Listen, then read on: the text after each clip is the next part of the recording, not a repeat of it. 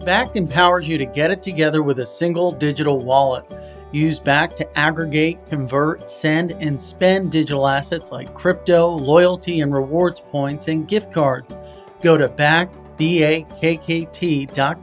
and start treating your digital assets just like cash. I'd like to also thank Kraken. With Kraken, you can instantly buy and sell over 50 of the most popular cryptocurrencies or earn additional rewards through their industry leading staking service. Payouts are twice a week and you can earn up to 20% each year. Visit kraken.com slash scoop to learn more.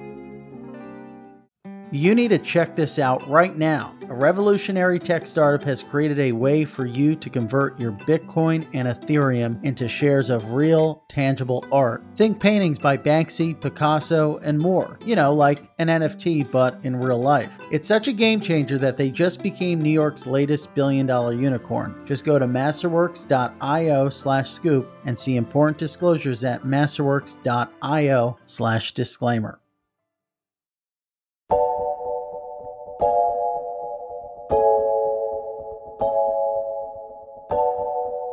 Hey, Scoop listeners, I'm Aislinn Keely.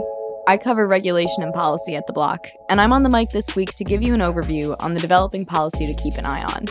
This week, we're talking about FATF's finalized crypto guidance. The FATF, or the FATF, isn't an agency. It's a global task force, a coalition of countries coming together to set standards related to anti money laundering regulation.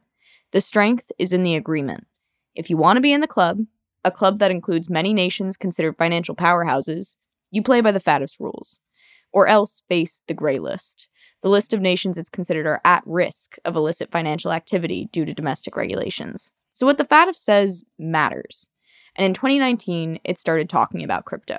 It issued draft guidance calling for virtual asset service providers, or VASPs, that's basically what the FATF calls crypto exchanges and money transmitters, to be regulated like traditional finance entities. The biggest sticking point is a travel rule, something the traditional sector has been abiding by for years, but is a huge problem for crypto. The travel rule would require VASPs to collect and transmit information on both parties executing a transaction and have that information on hand should a government want to investigate suspicious transactions. Collecting and securely sending this data is challenging given the current infrastructure, not to mention a little contradictory to what some might call crypto's ethos. But the biggest issue the industry has with complying with the travel rule is it's not totally clear who has to comply. Decentralized finance entities, or DeFi entities, didn't fit neatly into the FATF's definition of VASP. It released clarifications in this finalized version to help governments craft policy for less than easily categorized DeFi entities. But it's still unclear how entities like developers or key signers will comply. But before we get into why, what does it mean when the FATF finalizes something? I asked the former executive secretary of the FATF. Rick McDonell is a former executive secretary of the FATF and the executive director of the Association of Certified Anti Money Laundering Specialists, which provides the gold standard certification for AML. Rick, thanks so much for being here. Well, thank you very much, Aislinn, and hello to you and all your listeners. So, what does it mean when the FATF finalizes something? What else can we expect to see out of the body after a final guidance? Well, guidance is uh, always put out in relation to issues of implementation of the anti money laundering and terrorist financing standards, which the FATF is the standard setter for that.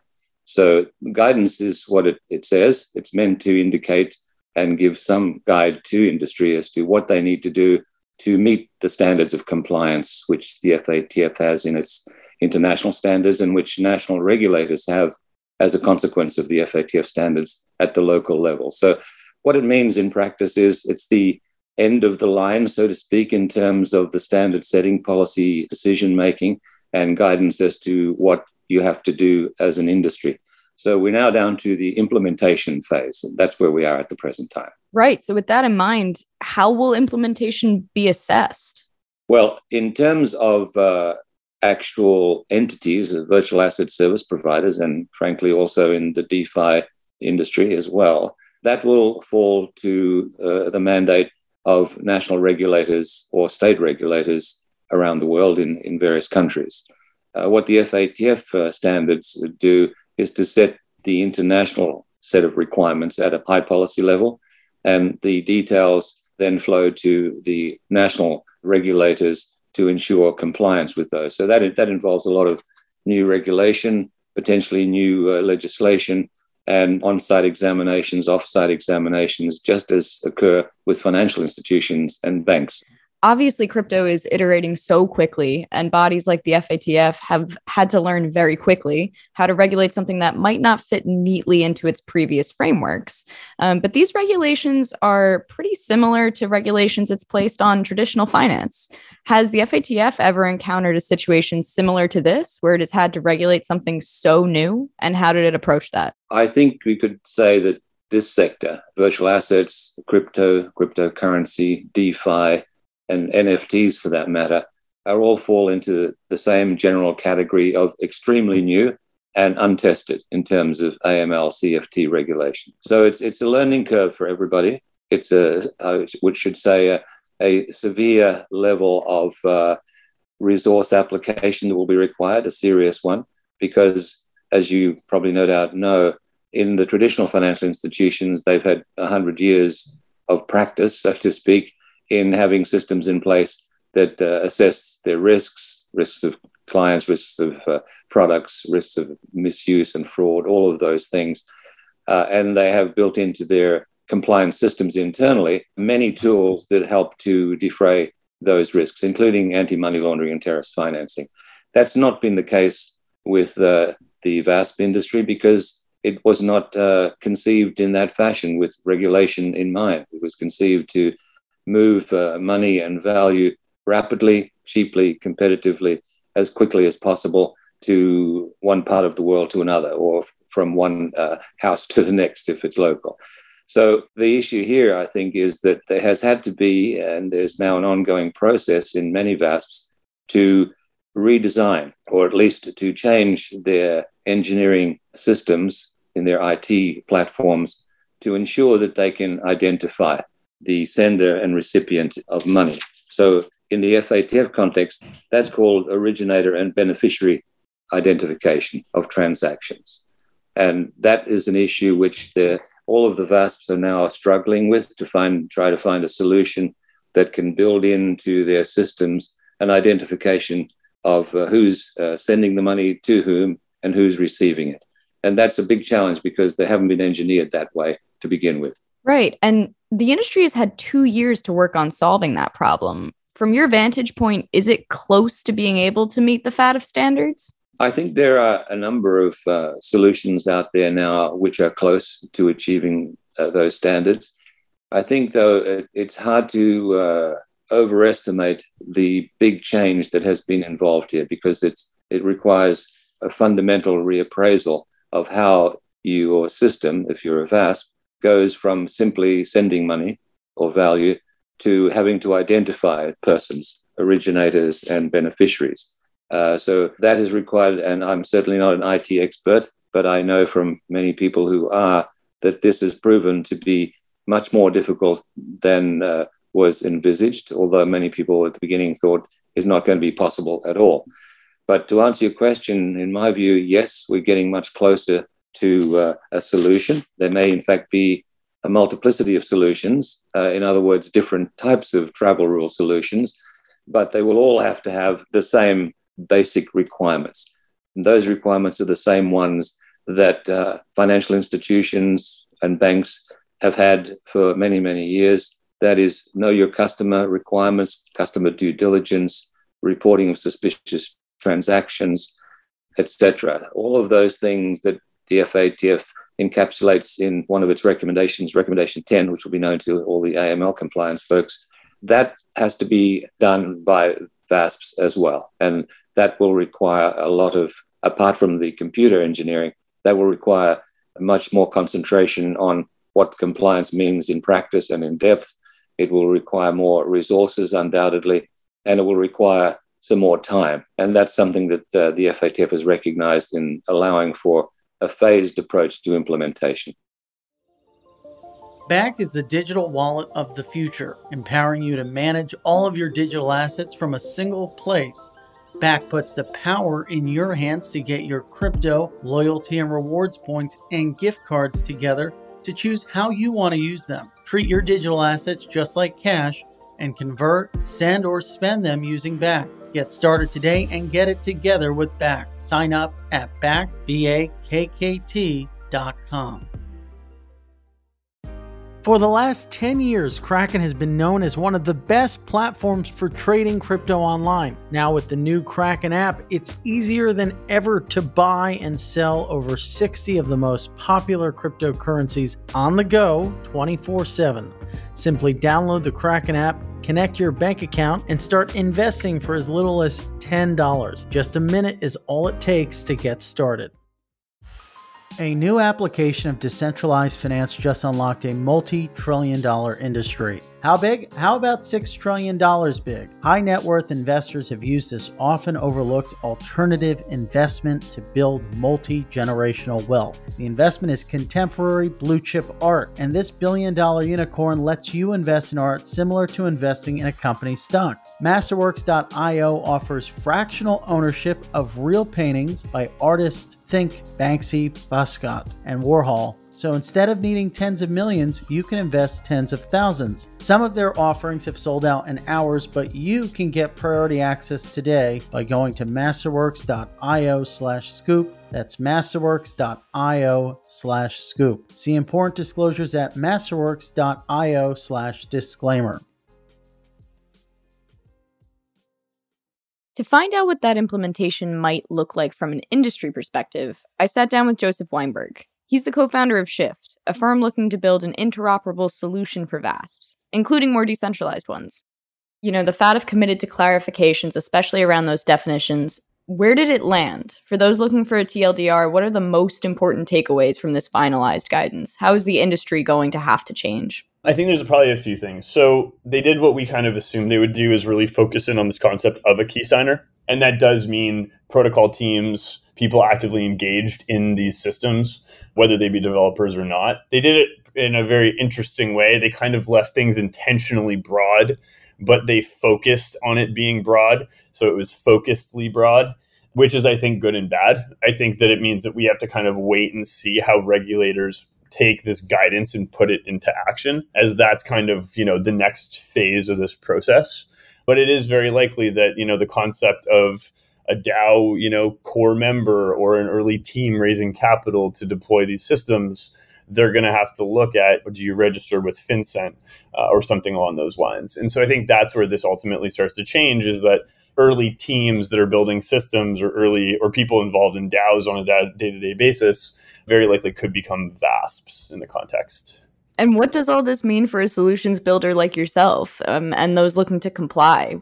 Yeah, I mean, I think that there's like there is infrastructure being designed today, and I think that there will continue to do so.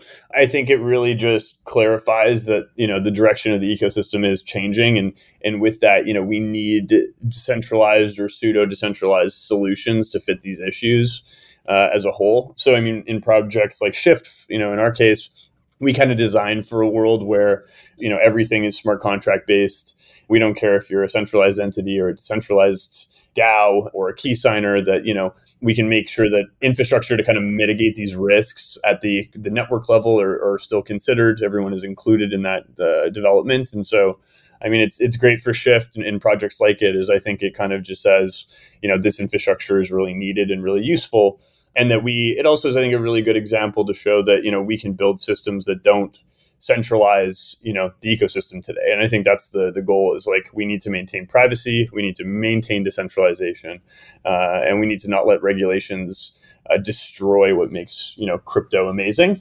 Right and can you go a little deeper on on how veriscope Shyft solution and the, the Shyft network itself how these decentralized solutions solve for the travel rule yeah. So um, effectively, like what Shyft is, is it's a, an EVM compatible kind of sidechain, I guess, if you will.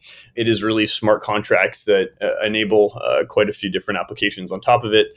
The goal uh, was really to build what we call an attestation infrastructure.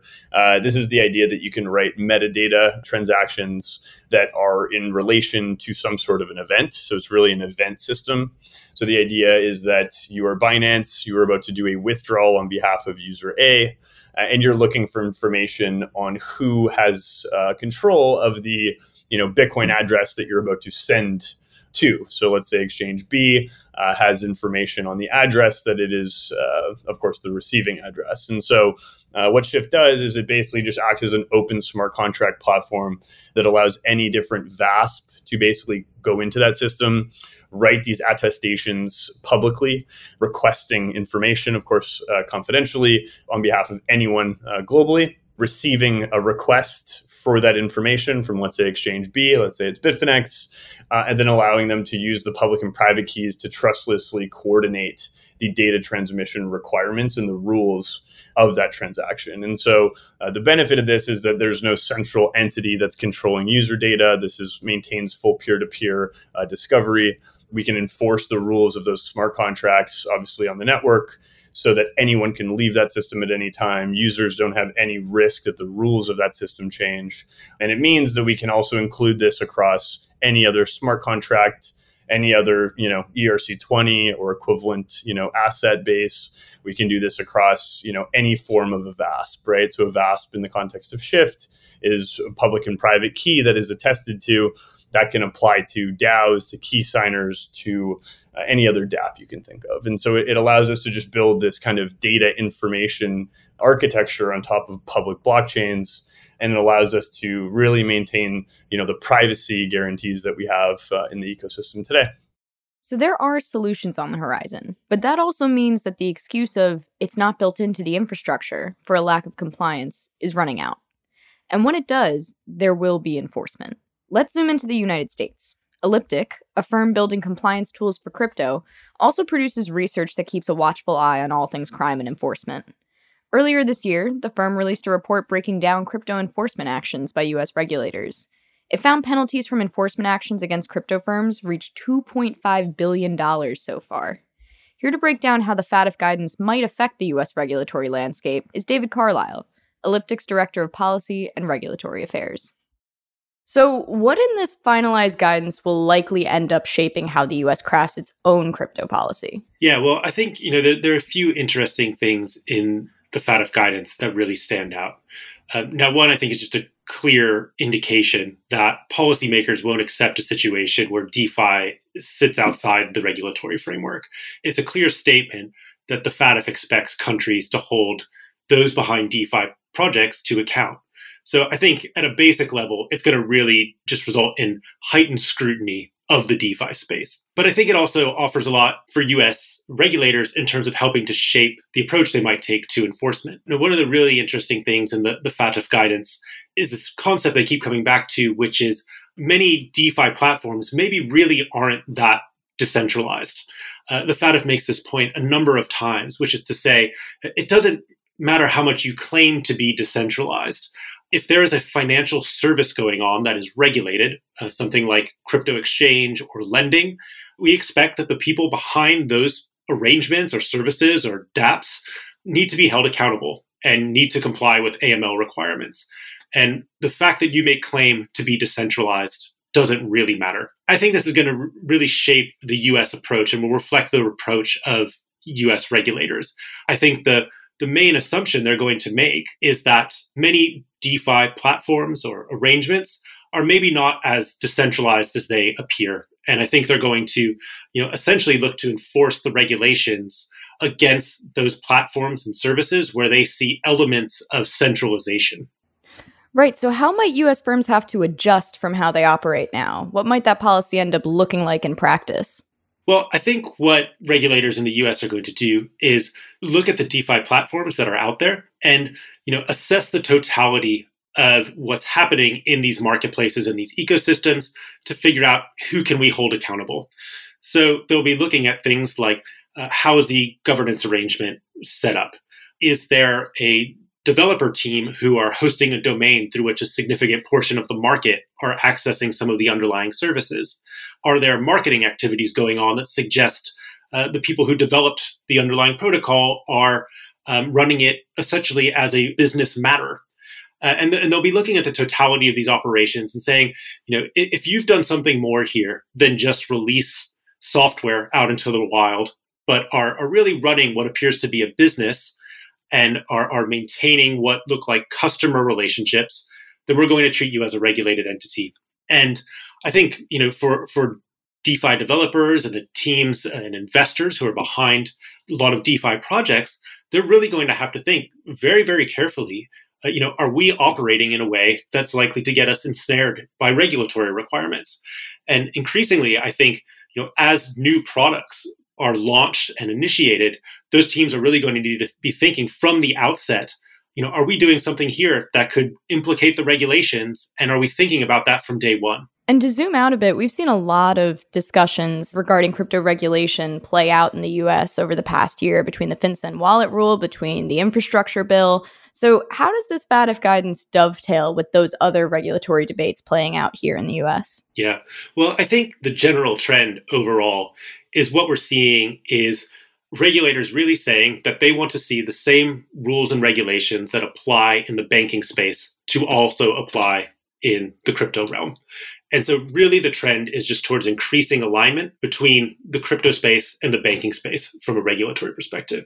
Now, I think that's true in the FATF guidance, where we see things like the travel rule emphasized, uh, where we see that you know they've said now that things like defi also cannot sit outside that perimeter.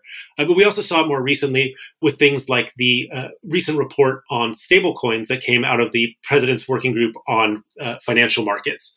Uh, this recent report that was issued by uh, the treasury department in conjunction with other us agencies looking at stablecoins and talks about some of the really significant systemic risks that may arise from stablecoins related to uh, financial stability and, and other risks. And the real proposal that the Treasury Department and these other agencies came up with there in, the, in that stablecoin report was that stablecoin related activities really need to be undertaken by banks or by businesses that have obtained banking licenses. And so I think this is really what, what the direction of, of travel is and where we will see things moving even further and further over the coming months and years is that regulators are going to want to see that the crypto space is, is really operating by the same rules and standards as the banking industry. So, all to say, we can expect more scrutiny on DeFi in the coming months thanks to the FATF's recommendations. Now that those recommendations are finalized, it's on the jurisdictions to implement them. And stateside, we can expect regulators to look at how their existing policy can enforce recommendations like the travel rule. Keep an eye out for future policy scoop updates from me, Aislinn Keely, to see how it unfolds. Thanks for listening.